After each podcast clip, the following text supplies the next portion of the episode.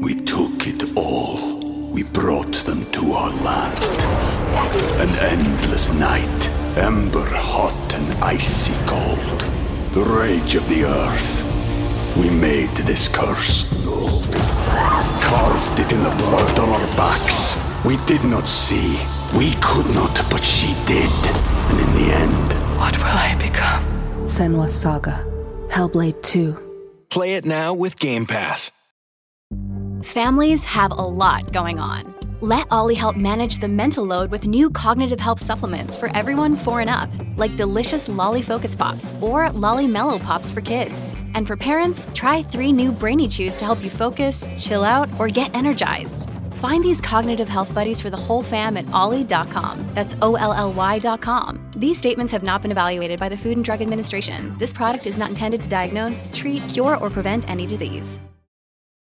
This episode is brought to you by La Quinta by Wyndham.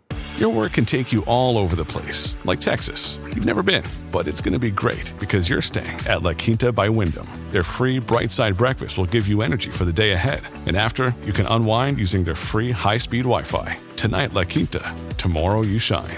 Book your stay today at lq.com. Welcome to the New Books Network.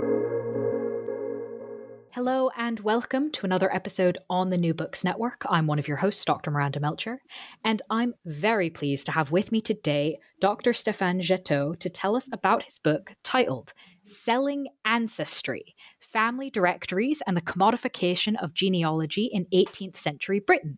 The book was published by Oxford University Press in 2023 and studies and takes seriously a type of book that we might see a lot in the historical record. We might even cite for various types of research, but we don't actually notice that much. Um, these directories of families, these listings of kind of who's related to who and how and how that changes over time. So I was fascinated to read this book that goes, hang on a second, we've got these documents, we do actually, you know, have decent records of them.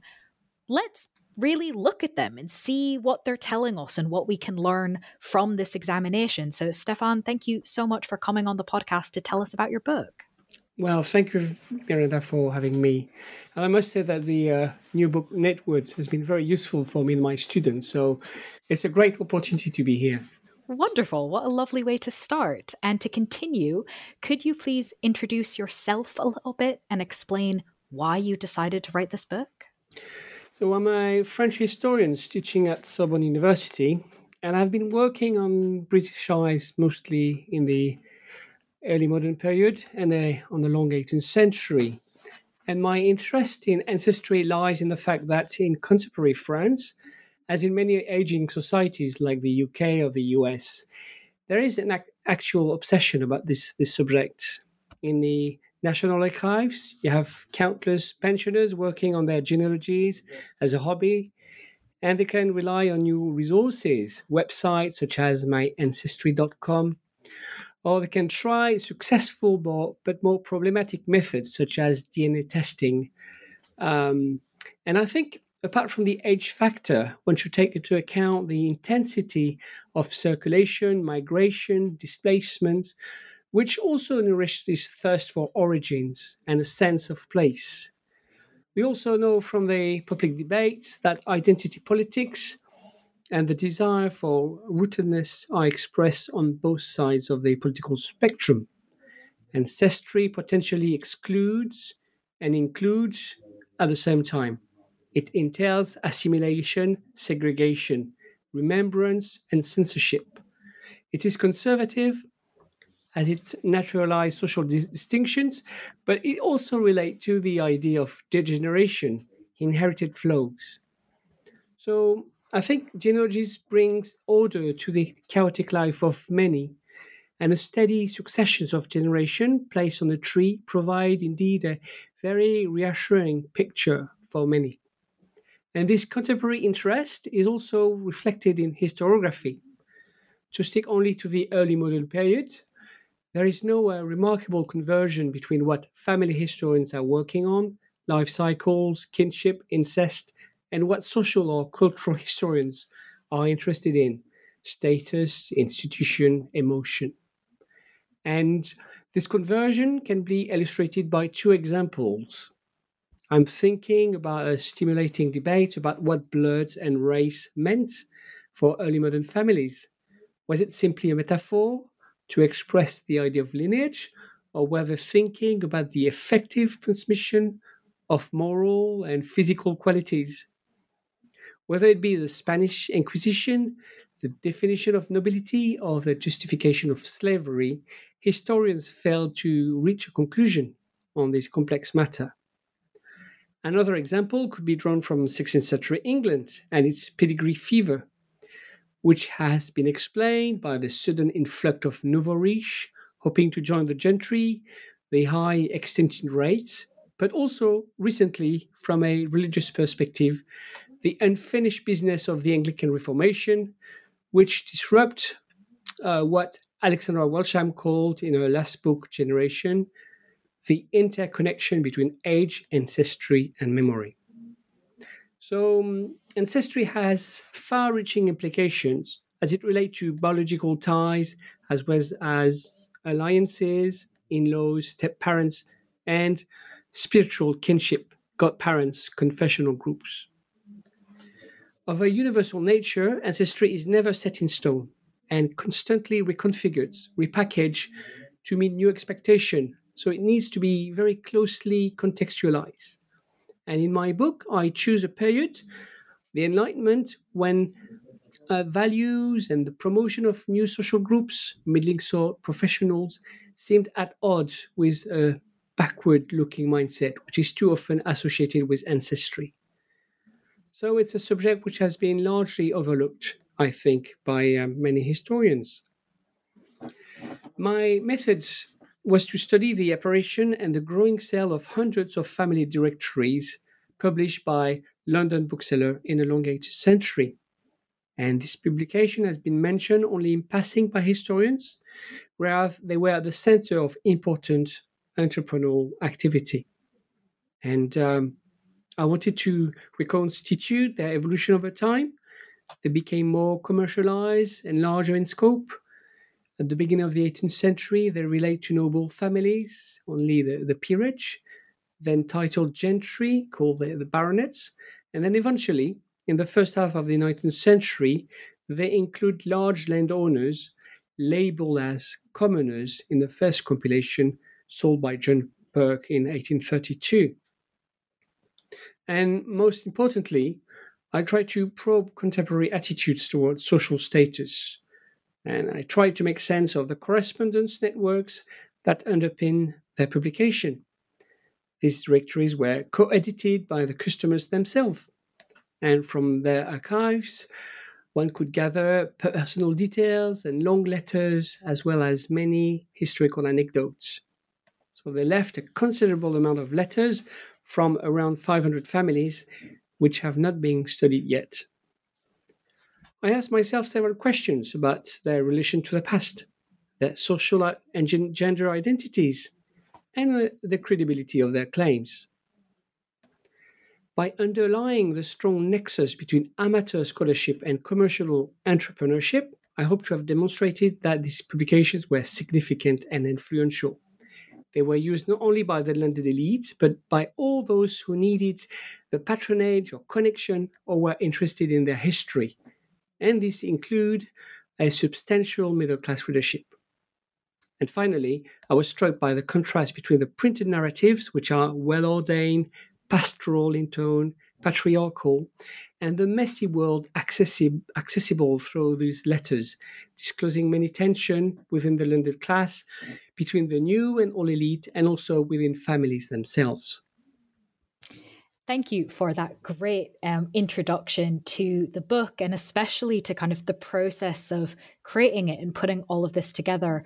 I certainly found reading it that I was often intrigued by kind of the concept of the archives you had access to. You know, even just that last comparison you just made of the formal, regulated, regimented in some ways final products, and then all the letters about all the messiness that went into it. Even just that juxtaposition was super cool as a historian to think about. Um, and of course, learning that, I'm like, well, obviously, you have to investigate this. I mean, who doesn't want to dive into an archive like that? So, given this wonderful foundation you've given us, um, the many different pieces I think we can pick up as we go through, let's start, I guess, at the beginning of the book. Um, because I'd particularly like to ask you about how you open it, because you start the book with a quote from Edmund Burke, which to me at least made sense given the time period, but to be honest, I wasn't really expecting him of all people to turn up on page one. So, why do you start the book with a quote from him? Yeah, well, thank you. Um, well, obviously, Burke is famous for his condemnation of the French Revolution, but his views and his history are also interesting. Um, in a pamphlet in uh, 1796, he accused the publisher of family directories of feeding the elite with, quote, the milk of human kindness, which is uh, a famous expression drawn from uh, Macbeth. What he meant by this expression that um, his personal enemies in Parliament, namely several several uh, Whig lords, were bedazzled by these compilations, insofar as they believe in complacent stories about their ancestor, and by doing so, they became soft, effeminated, unable to face existential threat posed by the French Revolution. So I, I, I really enjoy this, this expression of milk of human kindness in a sense that it was then used by other uh, characters who condemned these, these directories for different reasons. And also, Burke, in a rather utilitarian perspective, uh, was not hostile to the principle of genealogy, and quite the contrary. In his previous pamphlets against the French Revolution, he stressed the need for stories about family dynasties in order to defend social distinctions against the leveling principles of the French Republican. So, at the turn of the century, he stressed the need to redefine genealogy, not as a self centered exercise for a small elite, but as a historical tool for the sake of the whole nation. So, his, his definition of tradition is really much inspired by, by these his ideas about genealogy. And it seems a good starting point to think provocatively about ancestry. Mm. Yeah, no, given that explanation, it definitely does. I'd like to ask you to tell us a bit about the wider context of family directories and this time period, because, of course, in the connection you made earlier about the present, we know that the search for genealogy and family ties today is influenced by developments in gene technology, is influenced by global displacements that seem ever increasing. It's not happening in a vacuum. And you talk about in the book that reference materials, kind of how books are thought about and used at this time, also is part of the context that helps us understand family directories and where they fit in. So, can you tell us a bit about this context? Yes, um, yeah, I think it's, it's I believe it's really in the 18th century that these these books um, gain sort of a wider significance because they just were close to a, a wider consumer and material culture which which grow especially in the London metropolis. And it's interesting to see that publishers struggle to to come up with a, a a single term for these directories. Sometimes they call compendium, list, companion, synopsis, account, view, dictionary, biography, history, register. So they're not as such a one common genre. And they're part of a booming market of services and information which cater to the needs of the landed elite and the middle sort, and were connected to the process of identification and registration so they, they feed very much in the um, urban cultural service, which help thousands of merchants, professional, visiting landowners to navigate their way in London. Family directories were published along many other reference books, trade and town directories, table of interest and fees, roadmaps, parliamentary journal. It's a whole world one should uh, take into account to make sense of, of these, these books. Um, there could be also cross reference with other books such as Court Almanac, travel books. And one publisher, John Fielding, supply in his New Pocket Peerage in 1782 uh, London Guide Plan, an index listing the public and private buildings. They were also closely connected to literary gazettes, general history, and even novel, novels. And so there, there is a very strong complementary of function between all these um, publications. Mm, that that's helpful to understand as we get into some of the details of what's in the publications. Um, and for me, one of the things I always find fascinating about, especially the 18th century, it just seems to happen across a lot of different areas of the 18th century, that things change over this time period. And this seems very much the case for representations of ancestry. So, can you help us understand what some of the shifts are in representations that we see during this time? Yes, uh, indeed. Uh, I think among family historians, there's been many debates on the, the, definition of family in the 18th century, and we no longer accept the the idea of a shift from an extended kinship to a narrow nuclear family, with the idea of modernity. But it is true that the representation in itself, ancestry, uh, really changed over a long, a long 18th century.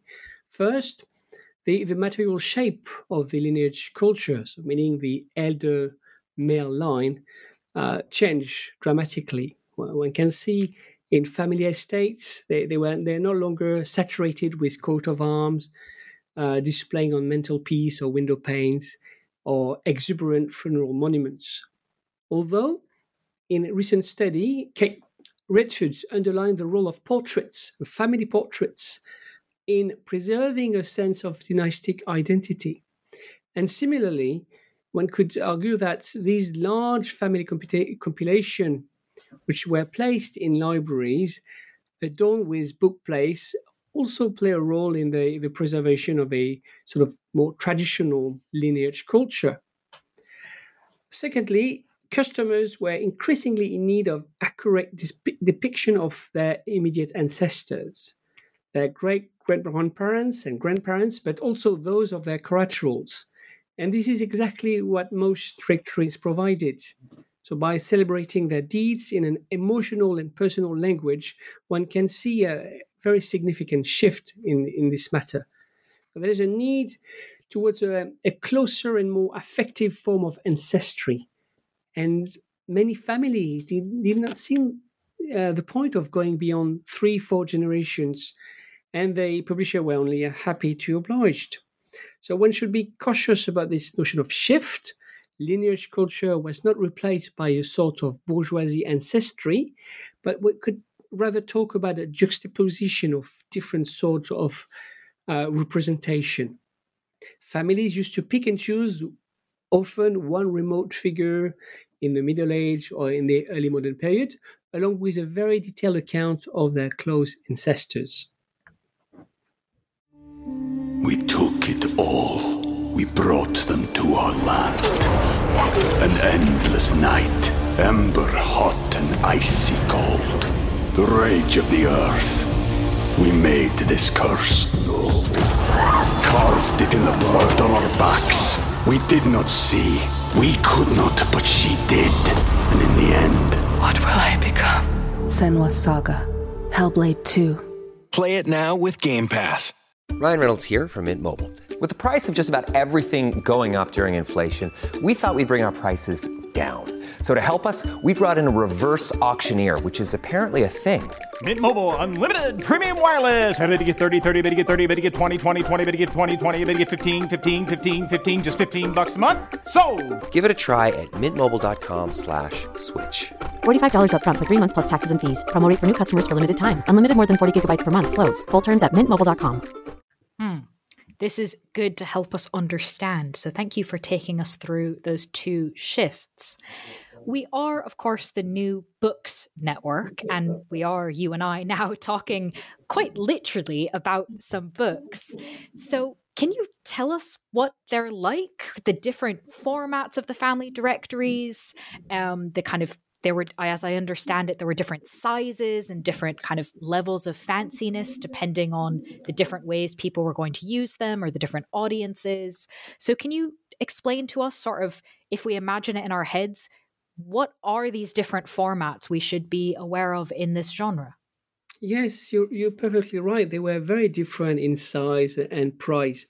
And I just uh, studied roughly 130 compilations in order to see the differences. And clearly, it seems to me that they were intended for different categories of readers, which confirm the, the notion of uh, a stratified uh, book market. And I established a kind of raw artificial typology based on three main categories the pocket size, the octavo, and quarto to folio formats. When it comes for uh, to the uh, pocket size calendar, uh, I can see that they became dominant after 16, um, no, 1760, with a sudden rise in the creation of titles by um, George III. But the, the problem is that uh, very few have been preserved, as they were mostly recycled as scrap paper. They cost one or two shillings and were often um, equ- equipped with blank pages for the customers to uh, write different um, things. The, the, prime selling point was to give up an up to date snapshot of the landed elite. And by supplying synoptic list of titled individuals with a very brief account of their public offices, dignities, ancestors, and descent. Most of the data were presented through columns and alphabetical tables. Some also include, included a crash course on the meaning of coat of arms or in the manner of speaking to social superior or on the way in which letters should be written. The second category, the octavo formats, are often presented as series of historical genealogies. They're more expensive, with longer prefaces, and they often display a educational purpose for the younger generation. They're rich with anecdotes and extract from historians, Clarendon, Hume, or Gibbon. And some correspondents describe their crucial importance in their own domestic devotion of the dead. Most of these books are consensual narratives, and they include both Whig and Tory families. In particular, I study the way they refer to intense period of division, the memories of the two first British Revolution and the American and the French Revolutions.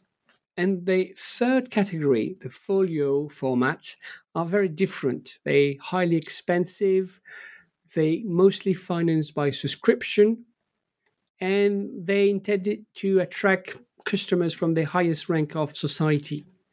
Well, the selling point is to insist on their material value, their prominent place in the library, and they're often depicted as golden books of nobility. So they usually um, transcribe on precious material, the finest paper, decorated with uh, detailed illuminations. And to give you just a few examples, there's the one published by George Crawford in 1711, which was intended to celebrate the Act of Union and presented as a monument of honor and antiquity. And there is a, a similar a, example in, in Ireland with Aaron Crossly in 1725. I also noticed that uh, there were massive folios co financed by George III after 1760. For example, one published by William Guthrie, uh, which is a massive folio with painted family tree and detailed engraving. It seems to me that at this period, these publications were intended to celebrate a reinforced royal prerogative over the bickering factions in Parliament. Very much the idea of a, a restored chain of being in time of domestic radicalism and colonial challenges. Hmm. These three formats are fascinating, I think, because they're so different. And of course, as you said, it is something of an artificial typology, but there's still some pretty big differences between those three formats, and obviously have indications about what the people creating them, the publishers, think these will be used for and who will be using them for the different purposes. To what extent, though, were these publishers' expectations? You know, the small, cheap ones would be read by social inferiors, the fancy, shiny ones would be in royal libraries, that kind of thing. To what extent were these expectations actually true with what we can find out in terms of reader preferences and who bought what? Hmm. Yes, um, there's so much work now on the way readers sort of escape uh, all the intended purpose um, planned by by the publishers. Uh, reader preferences and practices that are more complex and very unpredictable. Um, for example, large folio could be accessible to a larger public than uh, estimated through circulating libraries, private loans, or through extract available in cheaper literary gazettes. And I noticed that publishers were actually very vague in setting out their intended target. In their prophecies, they rarely refer to their customers' precise needs, merely alluded to the undefined needs of the public. It's probable that the aim was to avoid being too exclusive so as not to discourage potential buyers from the middle class or too practical to discourage uh, those from the upper end of the market. And another problem was that publishers were confronted to conflicting expectations. Many gentry customers were buying only pocket formats and rejected large folio for being too cumbersome and, and practical, while others complained for the opposite reasons. They felt that their dignity was compromised by alphabetical order, the presence of um, advertisement, or the cheap quality of the paper. And indeed, several publishers were bankrupt for having uh, completely misread the mood of the public by investing in very expensive dictionaries or uh, alternatively by providing cheap uh, calendar. So the 18th century is really a, a learning process for, for these publishers. And in a sense, it took a century for them to come up with an acceptable balance which could please a large public. And the brands of Debrett's and Burke's, in a sense, um, obtain a dominating position on the market for this reason. It's also interesting to see what readers did with their own copies. Many subverted their initial project by adding alternative accounts on the margin. And I work, for example, on a Jacobite family in Paris who rewrite their own ancestry in a very different manner uh, than uh, what was intended by the Protestant publisher. So marginalia are very useful to study this form of agency hijacking by the readers. So I find this really interesting to think about kind of what publishers want and as you said the fact that they are learning as this goes um, and part of what they seem to be learning from or learning about um, are concerns from the public not just about kind of is it shiny enough? Is the paper good enough quality? Does it fit in my pocket but also about the contents of these books. So can you explain for us why there seem to be such strong concerns about the credibility of family directories in this period and how or to what extent publishers were able to figure this out and alleviate them? Yes. But it's true that any discourses on ancestry generate suspicions and critical comments. But also, its power lies in its very creativity and fictions as well. I guess it's the same tricky question about whether the Greek believed in their own myth or not. During the Renaissance, many uh, humanist authors complained about the incredible genealogies produced in the Middle Age but they themselves composed some fanciful pedigrees dating back from the Trojans. And by the same token, in the Enlightenment, genealogies was increasingly seen as problematic by most well established historians. But this did not prevent them from quoting genealogies themselves. So there's this, this very difficult notion of truth and lies. And some authors um, consider that this, this, this nexus is very closely related to a social context. And to borrow from Steven Shapin, expression of truth claim. In experiment science, as in genealogy, the participation of the elite is crucial and bring uh, much credibility to these discourses. And it is often um, mentioned in prophecies that each book has been done with the participation of an elite knowledge network, which uh, is uh, then a key uh, selling um, element. a selling point.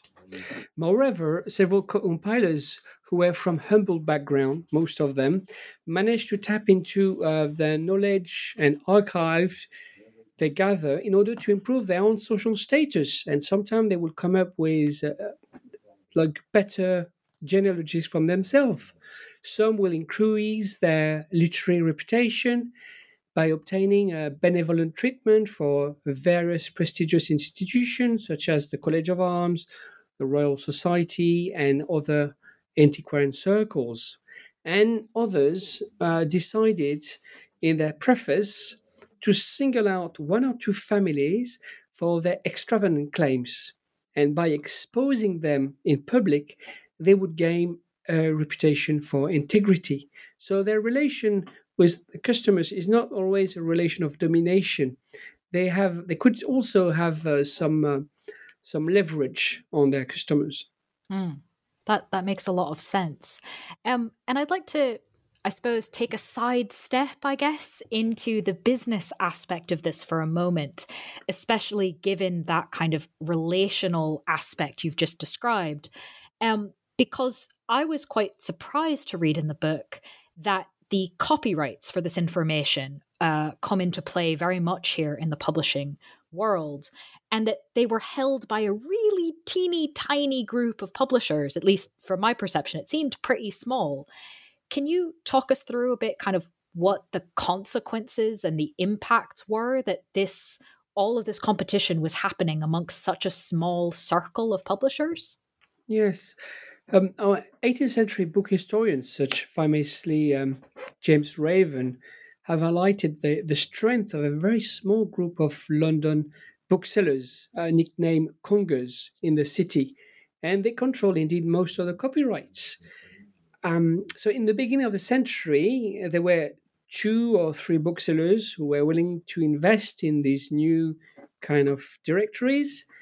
And then after 1750, the copyright of some very successful publication like um, Arthur Collins Peerage were shared by dozens of stakeholders. And then later, uh, directories after 1820 were owned again by one or two publishers, but the value was much higher. For example, the copyrights of Burke's Peerage and Baronetage, owned by Henry Colburn, reached £5,000. So, in a sense, the domination of a small group of publishers um, presented many advantages for them. First, uh, there was the uh, the idea of uh, risk risk sharing. I, I alluded b- before to the, the the risk and the dangers of being um, of losing money on, on those this kind of product. Secondly, the collective ownership allow da- data to be easily transformed and to migrate migrate from one expensive format to more accessible supports, such as literary journal and pocketbooks. And uh, for example, the, the Gentleman's Magazine became a gateway between expensive volumes and reference books. And third, through their shops and their extended sales networks in Britain and throughout the empire, publishers were in position to distribute their compilation to a much wider audience than previously assumed. The growth of their circulating and local libraries, whose catalogue contained both cheap and costly directories, play also a crucial role. Mm, good to know. Um, because I'd like to turn to kind of the results of this, right? The business works to a degree that the circulation is all over the place. There are multiple different form factors to engage with this information. Um, and readers did engage with it, perhaps in ways we don't necessarily fully give credit to, right? We have this idea often that reading is kind of to a degree passive and you take in information and that's sort of all there is to it. Of course, scholars of reading go into a lot more detail, but I think the rest of us still sometimes incorrectly um, have that conception. But you've already hinted at earlier with the example of the Jacobite family sort of writing an alternative history in the margins of the published book. And you discuss in the book that there this isn't a one-off. There are other instances of subversive aspects to this, comical reactions to this.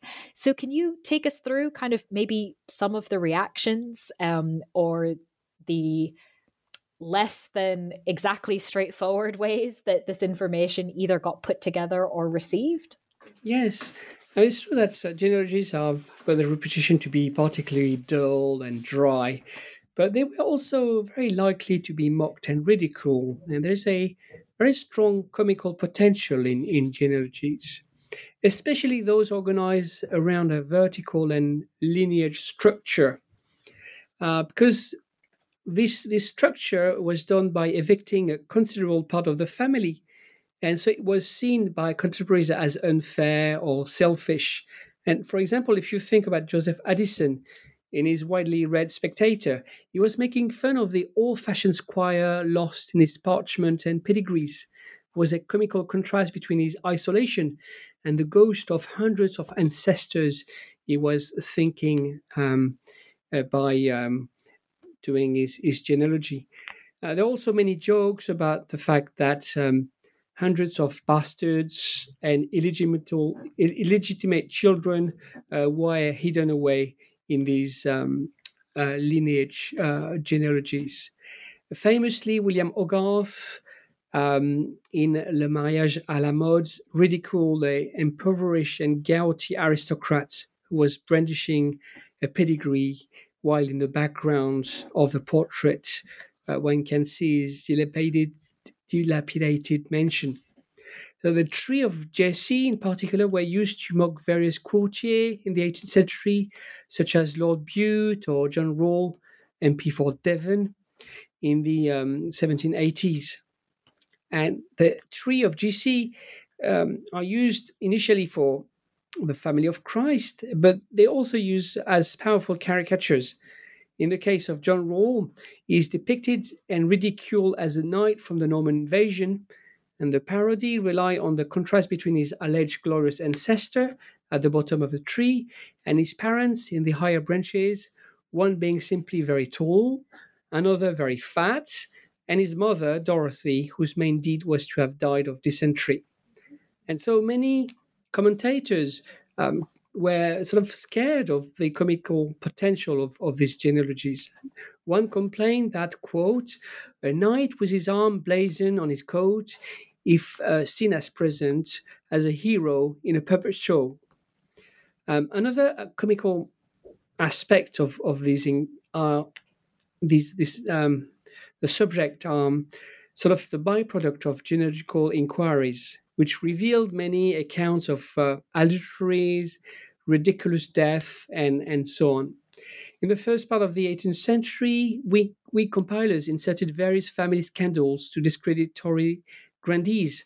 For example, there's Seymour, the fifth Duke of Somerset in 17th century, which had been fought, uh, shot dead in a Italian eel inn by a jealous husband. And this was then done on a larger scale by radical writers after uh, 1760 who published fake directories illustrating the corruption and sleaze of the political order. And so this contributed to a rise of public debate about the elite and their moral shortcomings.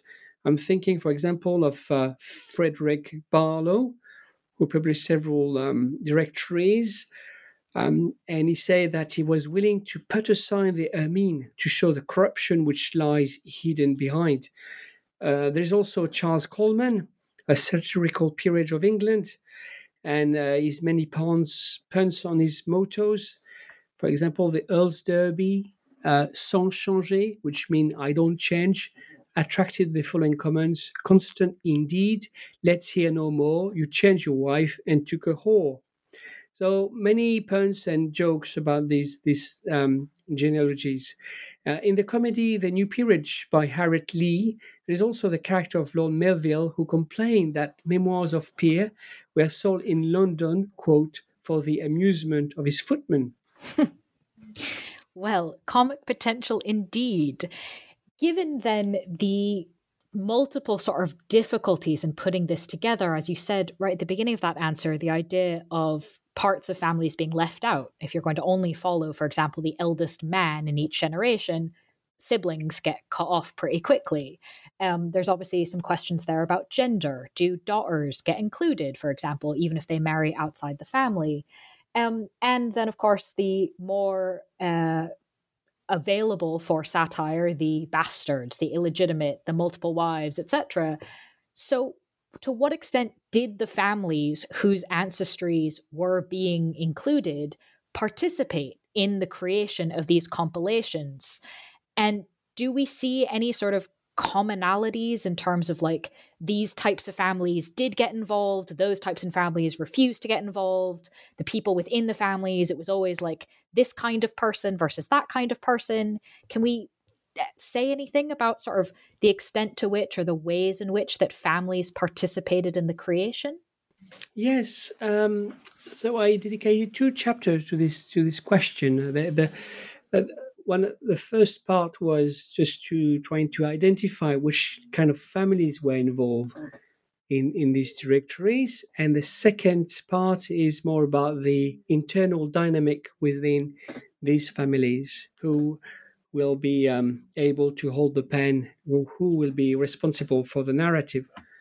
Um, first for, for just to provide a kind of uh, prosopography of the family involved in these in these operations. Um, it's interesting to see that um, in the prefaces, publishers always mention family participation. It was indeed a, a key selling point, uh, as I uh, say earlier. And so I have to, to try to, to find a few examples, a few case studies. And I would like here to speak only about three cases. Uh, one in 1740, another one in 1800 and, and in 1828. So they, they were three directories, and I picked those ones because they generated a significant amount of correspondence, which is accessible for us. It's interesting to see that this correspondence reflects the political claim, the attitude of this family to social mobility, and also the way they justify their uh, participation. So I had to create a sort of database with all the customers, their name, their age, place of residence, public position. And it turned out that most of them never act in isolation. For each publication, I can see a very distinctive groupings of family. Just very quickly, uh, the directory related to the year 70, 70 1740 I have found that the majority of correspondents were at odds with the government. They were mostly families in counties such as Oxford, Yorkshire, Norfolk, who has been distinguished during the Restoration, but they were somehow marginalized during the at the beginning of the uh, Hanoverian uh, time. And while they were eager to mention their ancestors' deeds during the First Revolution in 1640, they refused to talk about the Great Revolution uh, in 1688. And it is possible that somewhere, sort of crypto Jacobites or others fear the possibility of a Jacobite coup. The second sample in 1800 relate to very different family. They were recent families elevated by Pitt the Younger during the Revolutionary War. Many were from Irish or Scottish descent, and were involved in the preparation of the Irish Act of Union and were hopeful to integrate a new British aristocracy. My sample related to 1828 is probably more heavily distributed around the country and regroup the well established gentry, many merchants, colonial traders, manufacturers, so um, larger social uh, gamut and also a few celebrities like uh, David Ricardo. And again, the participation of these families are very closely linked to national politics, and in this case, the debates about the great uh, reform bills. And apart from these few generalities, there was key rationale for the. There was another key rationale, which was the, the role of neighboring ties. And for for example, I work on a network of families around Leeds, and their concerted effort to answer the London publishers at the same time. For, for, for them, the main commonality was not only the quest for prominent ancestors, but rather to display their close alliances and also the strengths of their local standing. And I studied another cluster um, which revolved uh, around the um, East India Company, uh, also, the slave trade interest is very strong in the late 18th century. And in this case, Creole absentees were sort of obliged to reconfigure their identity to fit uh, with the cultural framework of their mother, mother country. Hmm. So there's a clear sense then, um, as you said, of the importance of social ties and social networks and relationships in determining kind of what kinds of families are in some ways co-creating or at least providing information for the mm-hmm. publishers. What about then within the families? Do we see similar sort of relations and social networks there? Or is it kind of the publisher reaches out to, I don't know, the oldest man or something and says, Here, give me the information, and he talks to his buddies outside the family? What what do we see about involvement if we look for within families? Yes. So precisely, the, the, these letters are very precious because you, if you stick only to the printed version, you have as one could expect, a celebration of patriarchy. And the publishers directed their inquiries always towards the head of the family, as he was considered as the, the prime heir to the title and the guardian of the uh, of the family archives. However, in my database, uh, I just look for the position of each correspondent within her or his own family, and it, it seems that many letters reveal a much diverse and complex vision of family life. Cadets, uncle, cousins play actually a great part in the data gathering and in the correspondence. Cadets, uh, so the younger brothers in particular, were more likely to become professional than to inherit land and works as lawyers or reverends. They had access to many public archives and display superior writing skills than their elder brothers. By the same token, women as wife, daughter, sisters ought play a significant role, even though their contribution in the printed version uh, was not acknowledged or sometimes was even derided. I like the case of Ethel Benett, which was the younger sister of John Benett, MP for Wiltshire, and she was the great granddaughter of the Archbishop of Canterbury, and in a letter to John Burke in 1828, she introduced herself as the family genealogist and provided a very detailed account of the Benetts in the 16th century. And she was much involved in various grand scale antiquarian enterprise and was also a renowned ge- geologist and fossil corrector. She established some very interesting comparison between the multi layers of time and of rocks and despite all she communicated to Burke, she had only her first name mentioned uh, in in the um, the publication. So her case demonstrates that the problematic opposition between a masculine intellectual knowledge network and a feminist interest in fem- in family history. This dichotomy uh, doesn't seem to work in practice. Um, we can see that in many cases, family members agree to cooperate with one another in order to send the best accounts, which shows that's the fate of most families depending on a high level of negotiation uh, between the head of the household and the other members. But sometimes letters reveals very bitter arguments between elder son and their sibling or between stepmothers and children of the first union when notably they failed to agree on a consensual narrative. And then, so the public, the publisher were forced to act as referee to competitive view of the ancestor, and it's not always the elder brother's uh, view which triumph. And some of these family feuds uh, even uh, led to legal cases, notably in case of inheritance um, problems. Hence, one can say that genealogies could be seen as ego documents which offer some insight into the solidarities, the emotional bonds, as well as deeper rivalries within families. It could be used as a barometer of individual and collective anxiety in f- families as well as in the uh, British society as a whole. Hmm. What a great way to sum up so many aspects of your book and, of course, also the books, that you are investigating. Um, and I think you've definitely proved that these books are much more interesting than perhaps many of us have assumed. So thank you very much for taking us through that and leaving me really with only my final question. Um, this book is now done, it's out in the world is there anything you might be working on now or next, whether or not it's a book, whether or not it's on this exact topic, that you'd like to highlight for us?